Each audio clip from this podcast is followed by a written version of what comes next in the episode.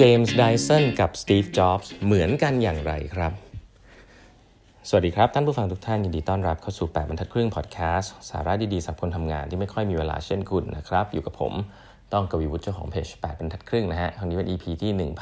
1318 แล้วนะครับ ที่เรามาพูดคุยกันนะครับ ก่อนอื่นนะครับคลาส Design Thinking Master Class นะครับเวิร์กช็อป2วันเต็มนะครับ รอบสุดท้ายของปีนี้นะครับก็ ใกล้เต็มแล้วนะฮะ ใครที่สนใจจะเรียนดีไซน์ thinking หรือเคยเรียนมาแล้ว แล้วอาจจะยังไม่เข้าใจ ไม่เคยลองลงมือทำจริงๆนะครับ แล้วก็อยากจะนำไปปรับใช้ในงาน innovation ขององค์กรเนี่ย ก็สามารถสมัครกันเข้ามาได้นะครับ ตอนนี้ก็อยู่เราจะเรียนกันในวันเสาร์อาทิตย์นะครับ ก็เข้ามาดูรายละเอียดกันได้ใน Line OA ของ 8 บรรทัดครึ่ง แล้วก็ Facebook Page ของ 8 บรรทัดครึ่งนะครับ Line OA ของ 8 บรรทัดครึ่ง เครื่องหมาย add แล้วก็8 half นะฮะ e i g h t h a l f นะครับ โอเควันนี้นะฮะก็หนังสือที่เกี่ยวกับเจมส์ไดสันเนี่ยจริงหนังสือเล่มนี้ค่อนข้างยาวและหนาพอสมควรนะอ่านอ่านและสนุกสนุกนะครับแนะนำนะใครที่ชอบแนวหนังสือที่เป็นเขาเรียกว่าเมมัวนะครับหนังสืออัตชีวประวัติเขียนเองของผู้ก่อตั้งเนี่ยเล่มนี้นี่นานๆออกมาสักทีนะเเล่มหนึ่งซึ่งผมชื่นชอบอีกเล่มหนึ่งหลายๆคนรู้จักคือ Shoe Dog นะฮะของฟิลไนท์นะครับที่เป็นผู้ก่อตั้งไนกี้เล่มนี้จริงๆคล้ายๆกันเลยนะครับแล้วก็จะเป็นวัยใกล้ๆกันเนาะคือคนนี้คือ แก๊งนี้เขาไม่ได้เป็นแก๊งแบบ tech หรืออะไรเงี้ยนะเป็นแก๊ง entrepreneur ที่แบบเป็นเจ้าของผลิตภัณฑ์นะ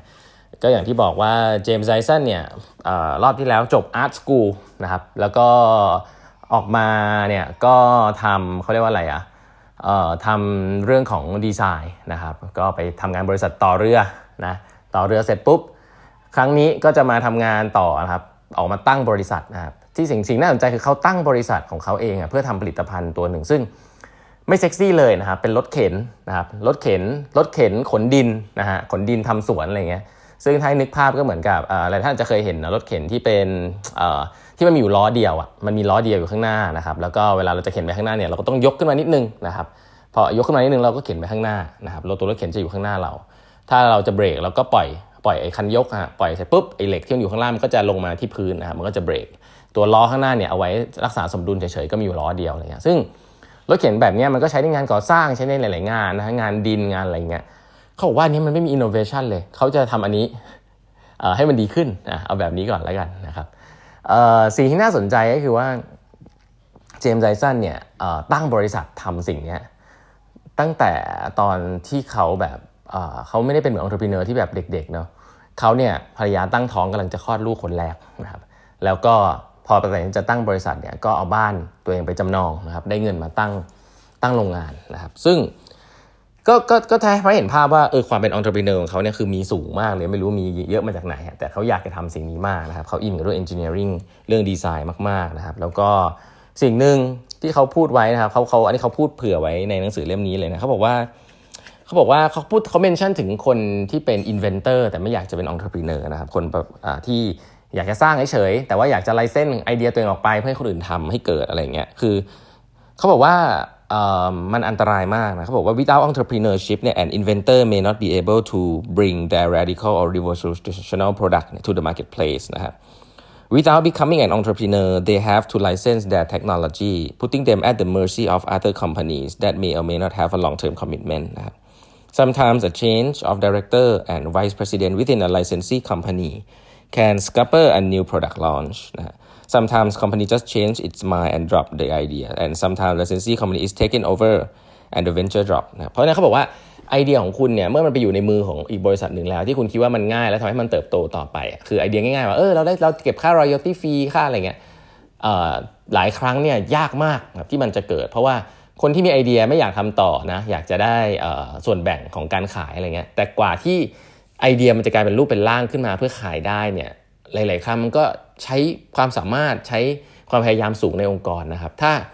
คนในองค์กรนั้นที่เอาไอเดียไปทำต่อเขาไม่ได้อินกับ product เนี้ยเขาไม่รู้ว่ามันทำไมมันต้องทำ product เนี้ยเขาถูกสั่งให้ทำเนี่ยส่วนใหญ่ของใหม่ๆก็เลยไม่เกิดในองค์กรครับโดยเฉพาะไอเดียที่มันเกิดมาจากนอกองค์กร แล้วก็เอามาทำในองค์กรเนี่ยก็ไม่ค่อยเวิร์กมันเป็นท่าที่เอ่อมันเป็นท่าที่เหมาะสมเหมาะเหม่งอันนึง เพราะว่าคนที่มีไอเดียก็กลัวที่จะทำให้มันเกิดนะเพราะว่าทำแล้วเดี๋ยวเดี๋ยวล้มเหลวเดี๋ยวใช้เงินเลย คนในองค์กรก็ไม่มีไอเดียนะครับ ก็รอไอเดียจากข้างนอก แล้วก็มี process ในการทำ manufacturing ของเดิมๆเนี่ยก็อยากจะได้ไอเดียใหม่ๆมาทำมันก็เป็นความโชคร้ายนะที่มันมัน match กันพอดีว่าเออมันเลยเป็นคน 2 โลกที่ถ้าเอามาปนกันบางทีมันก็ทำงาน ร่วมกันแล้วไม่สำเร็จนะการเป็น entrepreneurship ก็เลยสำคัญ ถ้าคุณมีไอเดียเนี่ยคุณควรจะลงมือทำด้วยตัวเองนะควรจะมีไอเดียแบบนั้นที่ทำด้วยตัวเองด้วยนะครับซึ่งเจมส์ไดสันเนี่ยเป็นอย่างนั้นเลยนะ ไอตัวผมบอกได้เลยว่าไอตัวเขาเรียกว่า ball barrel ไอตัวรถเข็นอันนี้เนี่ยพอทำออกไปเนี่ยตอนแรกนี่เขาบอกว่าคือมันมันเจอปัญหาเยอะมากนะครับ ตั้งแต่อธิบายคนอื่นนะครับเขาบอกว่าเขาเคยไปเจอลูกค้าหัวล้อยเยาะเลยว่าเฮ้ยทำไมยูมาทำอะไรแบบนี้ดีไซน์แบบนี้เออสวยดี แต่แบบมันจำเป็นต้องใช้ด้วยเหรออะไรแบบนี้เนาะหรือว่า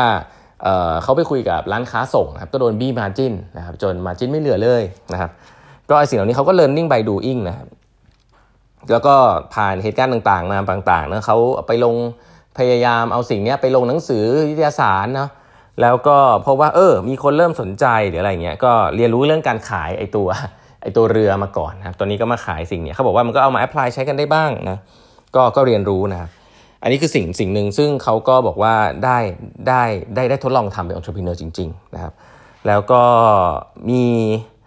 อีกสิ่งหนึ่งนะครับที่ที่เกิดขึ้นกับตัวเขาเองนะเขาทำงานมา 5 ปีนะแล้วเขาก็มี partner นะครับที่มาร่วมลงทุนต้องใช้คำนี้ก่อนไอไอตัว mortgage บ้านของเขาแค่บ้านเขาเนี่ยจริงๆไม่พอนะครับเขาเนี่ยต้องมีคนมาร่วมลงทุนด้วยนะครับ แล้วก็เจอปัญหาเรื่องนี้เลยฮะคือเขาเนี่ยโดนลูกน้องนะครับของเขาเองเนี่ยเอาไอเดียเนี้ยไอเดียของเขาที่ทำเสร็จแล้วเนี่ยเอาไปขายให้กับคู่แข่งนะครับคือลูกน้องลาออกไปอยู่กับบริษัทคู่แข่งนะครับ บริษัทคู่แข่งเนี่ยก็ฟ้องเขากลับนะฮะว่า